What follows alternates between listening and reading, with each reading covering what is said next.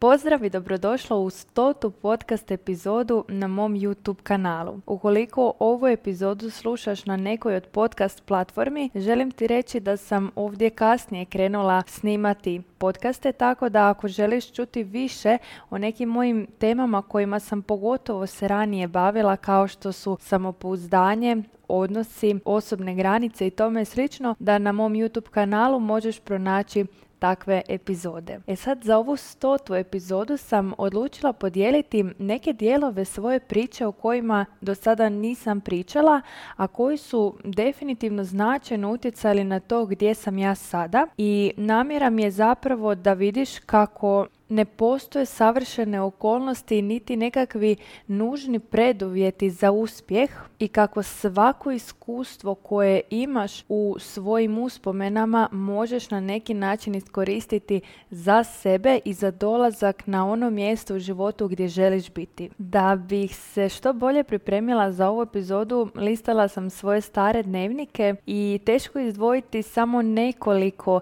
iskustava koja su značajno utjecala na mene zato što ja zaista vjerujem da smo mi zbroj svih naših iskustava i da ne možemo reći ovo iskustvo mi je pomoglo da dođem ovdje, ovo mi nije pomoglo. Jer nikada ne možemo znati kako je koje iskustvo u među odnosu sa nekim drugim utjecalo na naš put i gdje bismo bili da nismo to nešto iskusili. Tako da ću danas podijeliti jedan dio te priče, a za iduću neku podcast epizodu ću sigurno imati cijeli asortiman novih uspomena. Prva stvar koju mi je važno podijeliti je da sam odrasla na malom selu u, na jednom otoku i nešto što mi je važno i značajno ostalo iz tog razdoblja je cirkuliranje ljudi. Što to znači? Dakle, kada bi bio period ljeta i kupanja, tada bi jako puno ljudi došlo u naše mjesto, budući da je ono turističko, i upoznala bih ljude iz cijeloga svijeta, slušala različite jezike, različite priče, različite običaje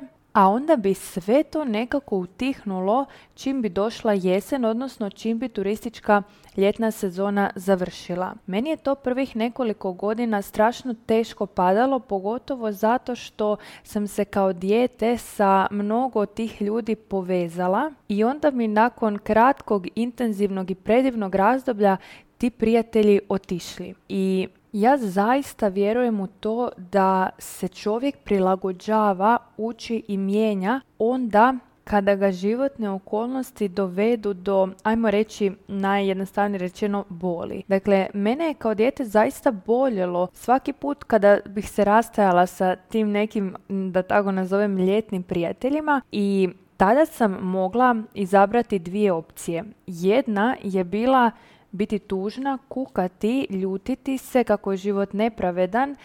i zapravo cijelu zimu patiti i čekati da ponovno dođe ljeto, a druga mogućnost koju sam imala je reći samoj sebi ok,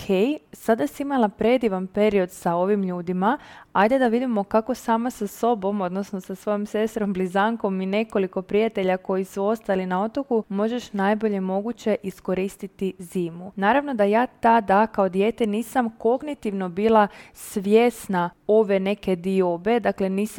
razumjela što je to o čemu ja razmišljam, koje su opcije. Nisam razumjela nekakvu, ajmo reći, psihološku pozadinu svega toga, ali sam i tekako dobro razumjela da ne želim biti tužna i da ne želim mjesecima čekati da se neki ljudi ponovno pojave kako bih ja opet bila sretna, ispunjena, zadovoljna, zabavljala se i tome slično. I sada kada se vratim u te uspomene zapravo vidim da je ovo bila jedna od prvih lekcija koja me naučila da naša sreća ne ovisi o vanjskim okolnostima već o nama samima. Ja sam od kada sam preuzela odgovornost u svoje ruke, ponovno napominjući ne znajući tada što radim, počela zimu koristiti na način da sam čitala enciklopedije, jako sam kao mala voljela dupine tako da sam o njima istraživala i čitala. E, kad sam bila potpuno mala znala i nisam razumjela neke engleske pjesme, onda bih došla na internet i tada se još jako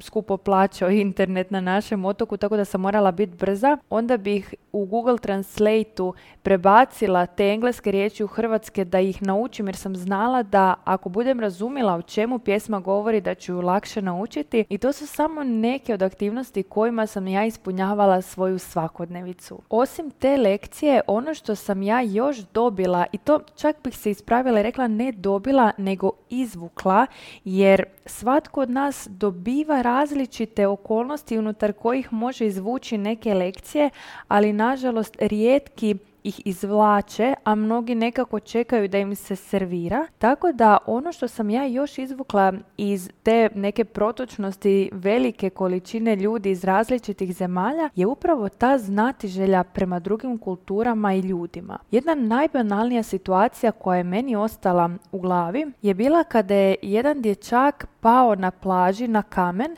i e, na glavi mu se onako baš napravila dosta velika oteklina i kako je moja kuća bila vrlo blizu, onda su moji roditelji priskočili u pomoć i roditelji ovog dječaka su zamolili da im damo maslac i onda su stavili maslac dječaku na čelo. Meni je to bilo vrlo zanimljivo, intrigantno zato što jednostavno kod nas u našoj kulturi i našim običajima nikada nismo stavljali maslac kada bismo sestra ili ja pale ili bilo tko drugi. I tu se negdje prvi puta meni otvorilo, iako kažem je vrlo banalna situacija bila, ta ideja, aha, postoji nešto drugo i drugačije. Znači, ovi ljudi drugačije reagiraju na nešto što se dogodi, drugačije liječe rane, drugačije pristupaju drugim ljudima i poželjela sam saznati više o tome. E sad, naravno, ja kao dijete sam potpuno ovisila o svojim roditeljima i nisam ih mogla nagovoriti na to da putujemo po svijetu i da prodamo kuću i sa tim novcima odemo na put oko svijeta, ali ono što sam mogla je educirati se, čitati i učiti kako bih mogla otići na školovanje u neki veći grad i početi hraniti tu svoju znatiželju. I tako smo sestra Blizanka i ja sa 14 godina počele živjeti same u većem gradu zato što su jednostavno uvjeti školovanja u većem gradu i uvjeti školovanja na otoku bili dosta različiti. Samo mali primjer toga, e, budući da su autobusne linije na otocima vrlo rijetke i dosta nepraktične, ja bih da sam ostala tamo na školovanju morala ustajati oko pet da bi u školi bila oko 7 i 15, čekala 45 minuta nastavu i onda nakon nastave čekala još nekih sati pol autobus da me vrati kući, što bi značilo da bi kući bila oko pet popodne. Naravno, nakon što si 12 sati u akciji i putovao si i bio si u školi, nakon toga ti zaista ostaje jako malo energije za bilo kakve ostale aktivnosti, a čak i da ti ostane te energije, nažalost, na otoku je jako malo aktivnosti koje možeš pohađati. E sad, tu opet dolazimo do našeg izbora. Velik broj mojih vršnjaka je donio upravo taj izbor. Želim biti doma, želim komfor koji dobivam time što ostajem kod kuće gdje mi mama kuha i sprema, gdje imam tu neku sigurnost zato što sam u obiteljskom domu, a time se odričem onih nekih mogućnosti i zapravo širine aktivnosti koje grad pruža. S druge strane, sestra i ja naravno u dogovoru sa obitelji smo zaključile da je za nas puno važnije da imamo nekakve dodatne mogućnosti educiranja, upoznavanja drugih ljudi, volontiranja, dakle svih tih nekih stvari koje je grad pružao i zato smo donošenjem izbora da želimo to također donijele izbor da ne budemo kod kuće i da nemamo taj jedan komfor koji nosi obiteljski život, odnosno život u primarnoj obitelji. Zašto ovo ovako segmentiram i naglašavam? Zato što mi vrlo često zaboravljamo da naši izbori u životu donose i nekakve druge izbore koji dolaze u paketu sa tim našim izborom, a da mi to možda nismo željeli niti smo svjesni toga. I kada smo nesvjesni takvih nekih dodatnih izbora koji dolaze u naš život sa ovim izborima koje smo mi donijeli, onda nam se često čini da drugi imaju bolje mogućnosti od nas, da su drugi imali bolje prilike ili preduvjete od nas ili pak da je život prema nama nepravedan i da mi nemamo izbora. Primjerice da smo nas dvije odlučile da ipak ostanemo na otoku i da ne odemo u veći grad na školovanje, nama bi se možda činilo da smo mi žrtve toga što živimo na otoku, odnosno da mi nemamo nekakve mogućnosti za ili sportom ili dodatnim bilo kakvim aktivnostima, ne znam, išli smo na zbor, na debatu, na veslanje, tako nekakve stvari, dakle da mi to ne možemo, da smo uskraćene za to zato što živimo na otoku. I zato ja jako volim onaj citat koji kaže da nismo drvo i da se možemo pomaknuti. E sad tu dolazi onaj aspekt kada ljudi kažu pa da, ali da bih se pomaknula trebaju mi financije. I tu opet dolazimo do jednog novog križanja gdje možemo ići u smjeru ja to želim, ali si ne mogu priuštiti ili ja to želim kako bih si ovo mogla priuštiti. Primjerice, budući da sam ja vrlo rano otkrila da jako volim putovanja i da želim upoznavati nove kulture, običaje, ljude, arhitekturu i tome slično, Prvo što sam napravila je da sam počela sezonski raditi, što znači da sam nekih desetak godina tijekom čitavog mog školovanja sezonski konobarila. I to je onda izgledalo tako da se većina mojih prijatelja iz Zagreba, Varaždina i ostalih gradova dođe kupati na more i zavide meni zato što sam s mora i mogu se kupati cijelo vrijeme, a ja zavidim njima zato što se oni neopterećeno kupaju po cijele dane dok ja radim. I opet to da sam im zavidila je išlo do one granice do koje nisam shvatila da ja imam mogućnost izbora i da ja ne moram raditi, ali da u ovom trenutku osjećam da mi je veći prioritet raditi i dobiti benefite toga rada, odnosno plaću sa kojom ću si moći priuštiti život kakav želim, nego s druge strane da ta dva mjeseca se kupam i uživam, a onda ostatak godine ne živim onako kako želim jer si to ne mogu priuštiti. E sad, budući da su to ipak bili srednjoškolski dani i da ti budžeti nisu bili baš toliko veliki, ja i dalje naravno sebi nisam mogla priuštiti neka velika putovanja kao što to mogu danas, ali sam onda unutar tih okolnosti i tih okvira pronašla mogućnosti da putujem na način na koji želim sa budžetom kojeg imam. I tu mi je važno da uloviš tu lekciju da gdje god da jesi, kakve god okolnosti trenutno imaš,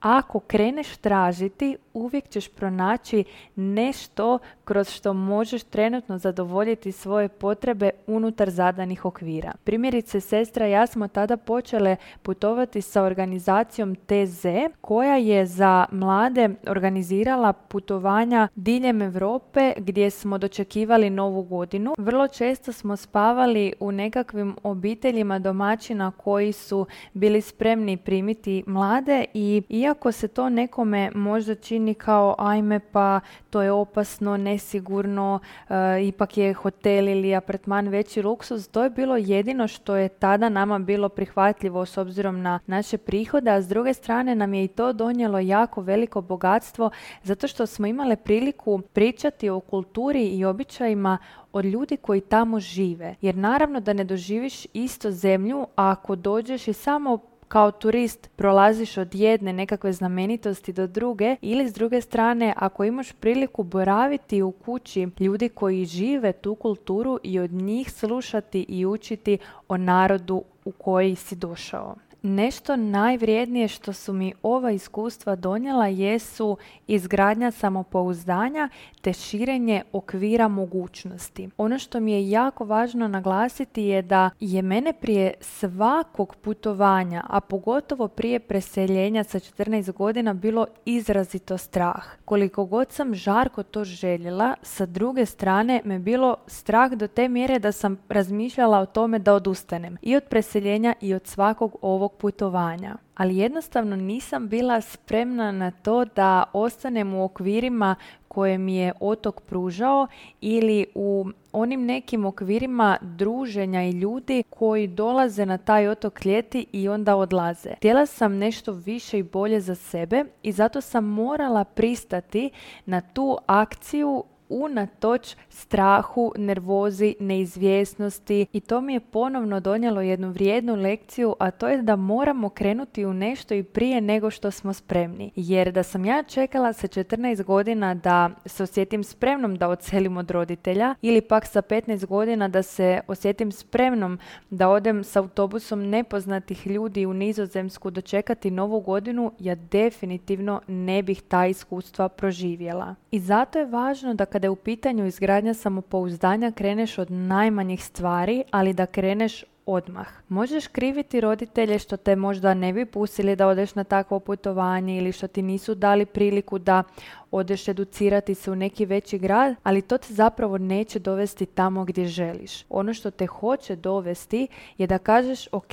kakve okolnosti imam sada u životu, koje asete imam u rukavu, dakle što je to što je sada ono što imam i kako od toga mogu napraviti najbolje. Još jedna od stvari koje sam primijetila kada sam čitala svoje stare dnevnike, a na što smo se sestra ja poprilično smijele, je bilo kada sam u osnovnoj školi kao mala napisala Danas je bio super dan i zabrana sam za razrednog anđela. Mi smo inače imali u osnovnoj školi taj izbor razrednog anđela čime je učiteljica pokušavala nas motivirati da budemo što više solidarni jedni sa drugima, tako da smo imali tajno glasanje gdje smo morali na papirić napisati ime osobe koja nam je najviše tijekom te godine pomogla. I zašto ti spominjem ovu uspomenu? Zato što je to neki princip, odnosno filozofija koju sam ja nastavila živjeti i dan danas i za koju zaista vjerujem da mi je i tekako puno pomogla da dođem danas ovdje gdje jesam. Ja u osnovnoj školi naravno da nisam imala ništa puno više znanja od svojih vršnjaka i ništa puno više resursa od svojih vršnjaka, ali sam se svejedno vodila istim ovim principima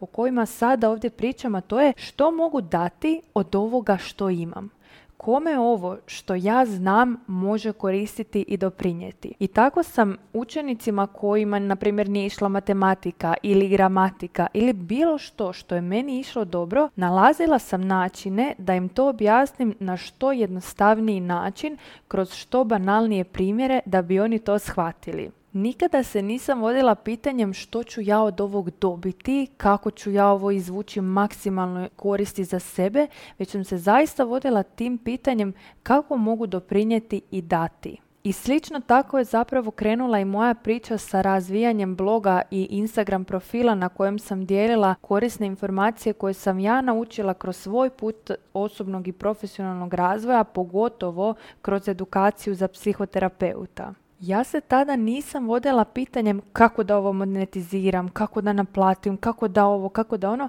već zaista kako da doprem do ljudi koji me trebaju. I to je bilo nešto što je mene pratilo dosta dugo, budući da sam ja kroz fakultetsko razdoblje, sad malo skačem sa osnovne na fakultet, ali kroz e, fakultetsko razdoblje sam ja jako puno volontirala u različitim udrugama u sklopu kojih bismo pripremali, organizirali i vodili nekakve pre preventivne radionice. I neko moje razmišljanje nakon nekoliko godina iskustva je bilo zašto mi sami definiramo što je to što našoj djeci treba, odnosno što je mladima za koje pripremamo te radionice treba i zašto mi njih pokušavamo nagovoriti, motivirati, osmišljavamo kako da ih nagradimo samo da dođu na tu radionicu, kad s druge strane postoje tisuće mladih tada sam radila pogotovo sa djecom i mladima. Dakle, sa tisućama mladih postoje izazovi, postoje problemi, postoji potreba, ali se ti mladi nalaze negdje drugdje, a ne nalaze se na tim našim radionicama. I neka moja ideja je bila, ajde da umjesto da mi pokušavamo njih motivirati bombonima i kroasanima da oni nama dođu na radionice,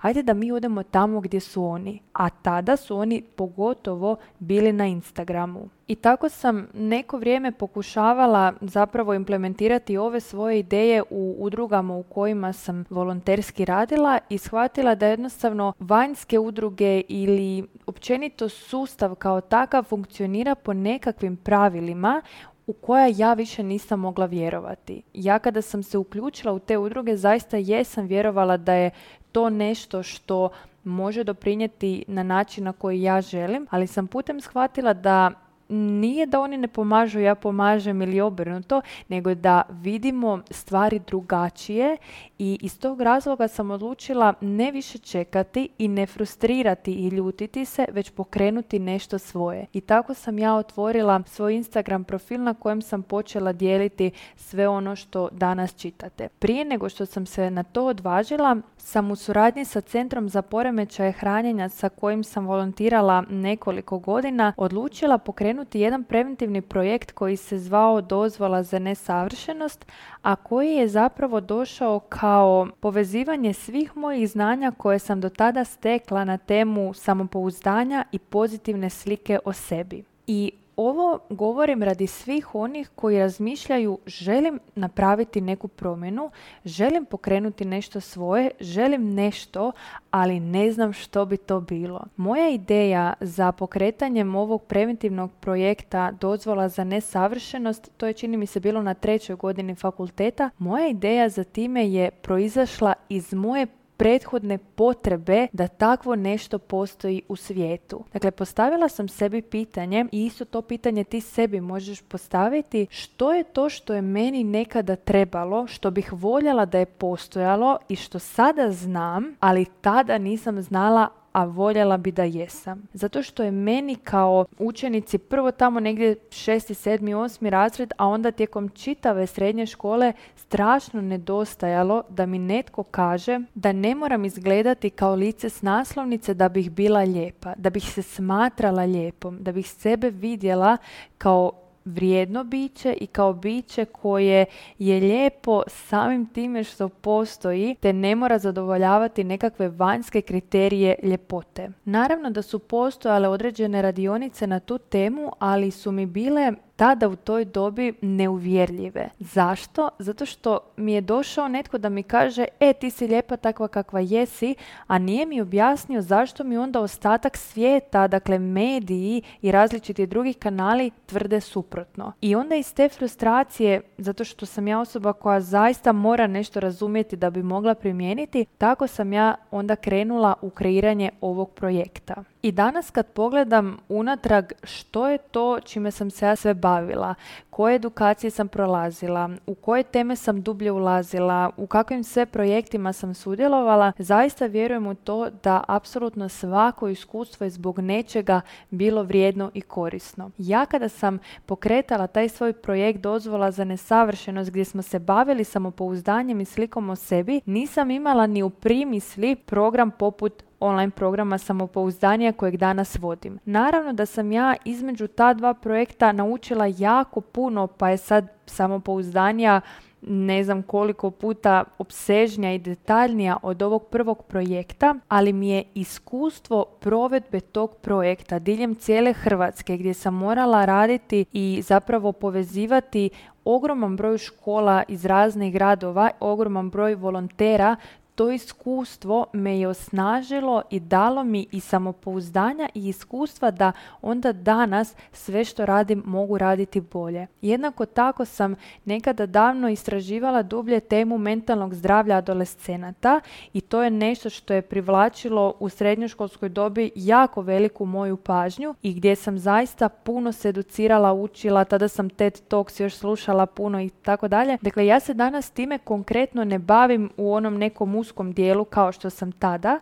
ali sam i tada sa znanjima koje sam imala iskoristila najbolje što sam mogla. Pa sam onda, budući da sam bila u razrednom vijeću, organizirala jedan humanitarni parti. Zašto? Zato što u srednjoj školi je svima partijanje, mislim ne svima, ali većini bilo broj jedan. Pa sam onda ja pronašla način da s jedne strane dobijem veliki odaziv mladih gdje će za nekakvu simboličnu cijenu 30 kuna oni htjeti doći na parti, a s druge strane pronašla uh, e, DJ-a koji će mi volonterski odraditi, kamermana koji će mi volonterski odraditi i tako dalje i onda smo sve što smo prikupili od financija dali u dobrotvorne svrhe. Dakle, ja tada nisam imala nikakvih resursa i jako malo znanja, ali sam svejedno od toga napravila nešto što mi je obogatilo cijelo to srednjoškolsko razdoblje. I ponovno sam se vodila onime kako mogu dati i doprinijeti, a ne kako mogu izvući nešto za sebe. E sad kada gledam unatrag što je sve to iskustvo meni donijelo, donijelo mi je jako puno toga. Ako ništa drugo, povezala sam se s nekim ljudima koje nikada vjerojatno ne bih upoznala i kroz to su mi se kasnije otvorile nekakve prilike koje su mi jako puno pomogle, a do kojih ne bih došla da nisam ovo bila organizirala. Tako da jednom kada zaista saživiš sa time kako mogu doprinijeti, vidjet ćeš da će ti to kasnije donijeti puno više benefita nego da si ti taj neki svoj rad naplatila. Ali ono što je problem je da nažalost velik broj ljudi proba onda fejkati taj dio kao ajde sad da ja doprinesem pa da vidimo kroz par godina što će se meni vratiti. Ne možemo fejkati energiju i ne možemo fejkati da li zaista smo to integrirali i vjerujemo u to ili s druge strane to samo ponavljamo kako bismo dobili nešto što želimo. I zašto dajem sve ove primjere, a ne pričamo nekakvim pomoćima koje sada pružam i donacijama i tome slično? Zato što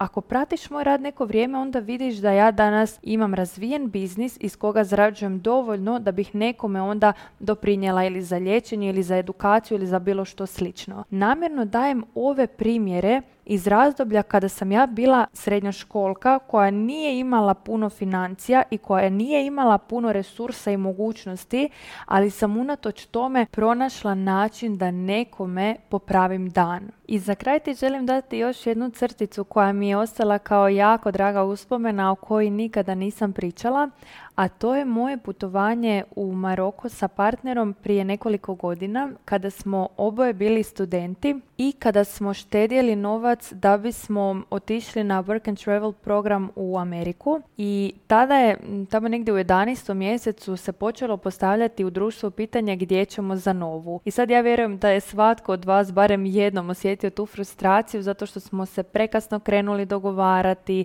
pa je sve živo već rezervirano od kućica, ne sviđa nam se ko je na trgu, niti tako želimo provoditi e, novu. Dakle, sve ono standardne priče oko organizacije nove godine. I ja sam tada došla dečku i rekla, gle, meni se ne da da ta nova godina bude još jedan od uobičajenih izlazaka koje ću samo platiti deset puta više jer je 31. a ne peti u mjesecu. Tako da što ti kažeš na to da mi tu novu godinu odradimo, a onda kada svi već budu jel proslavili tu novu godinu, onda mi odemo na putovanje tamo negdje petoga u mjesecu kad su cijene manje. Naravno, budući da sam kad sam posložila sebe pronašla posloženog partnera koji je apsolutno bio otvoren za tako nešto, mi smo se odmah krenuli bacati na traženje posla i sad mi je nastavak ove priče jako važan da ti prenesem kako bi vidjela kada jednom doneseš neku odluku i kada se zaista otvoriš za nemoguće, kako ti se prilike slažu. Ja sam kontaktirala tada jednu curu za koju sam ranije znala odrađivati neke honorarne poslove i pitala sam ju da li ima bilo što za novu godinu za nas dvoje. Ona mi odgovorila da mene treba na ulazu u jedan klub da raspoređujem goste po stolovima, a da za njega nažalost nema ništa. E sad ja tu opet nisam odustajala, već sam rekla ok, daj mi samo ime tog kafića i nazvala sam kafić i pitala da li možda trebaju dva konobara za novu godinu. Jedno što se tu fascinantno dogodilo je da mi je čovjek rekao da trebamo i to točno dvoje, s time što nam jedan treba cijelu noć, a drugi nam treba samo u drugom dijelu kada već budu svi gosti u baru. I to je ona priča da kada preuzmemo inicijativu zaista se kockice poslože fenomenalno i nekako neočekivano što sami nikada ne bismo uopće mogli isplanirati i ono kako je zapravo ta večer izgledala je da sam ja prva četiri sata odradila za ovu curu i dobila angažman, a onda ostatak večeri radila kao konobarica i dobila drugi angažman. Na kraju se ispostavilo da smo se nas dvoje toliko tu večer zabavili i da je koncept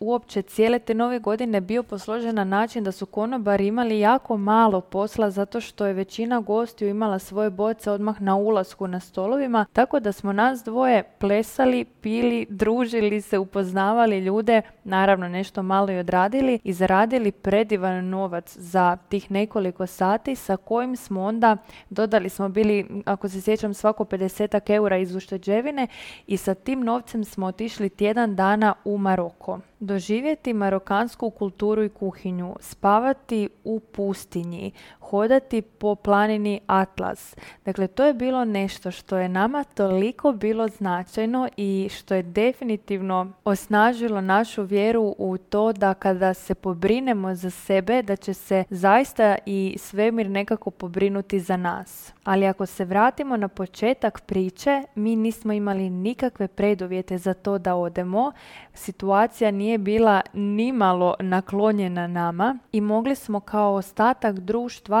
otići van, potrošiti onih 50 eura kojih smo dodali za putovanje na piće tu večer i to bi za nas bilo samo još jedan izlazak u nizu. I s time bih nekako završila cijelu ovu epizodu sa porukom koju želim da ti ostane, a to je da se prilike nalaze svuda oko nas, ali da smo mi ti koji moramo uzeti te neke prilike, uobličiti ih, dati im nekako boju, notu i okvir. Jer kada god pričamo o tome da su prilike svuda oko nas, onda ljudi nekako očekuju da su te prilike servirane. Na primjer, evo, osvojili ste putovanje u Maroko, ali prave prilike nikada nisu takve, već su nekako, ajmo reći, upakirane u nekakve onako stanice po putu, a mi smo ti koji ih moramo prepoznati, odpakirati i iskoristiti. Nadam se da će ti ova epizoda pomoći da se prisjetiš nekih svojih uspomena iz prošlosti i da vidiš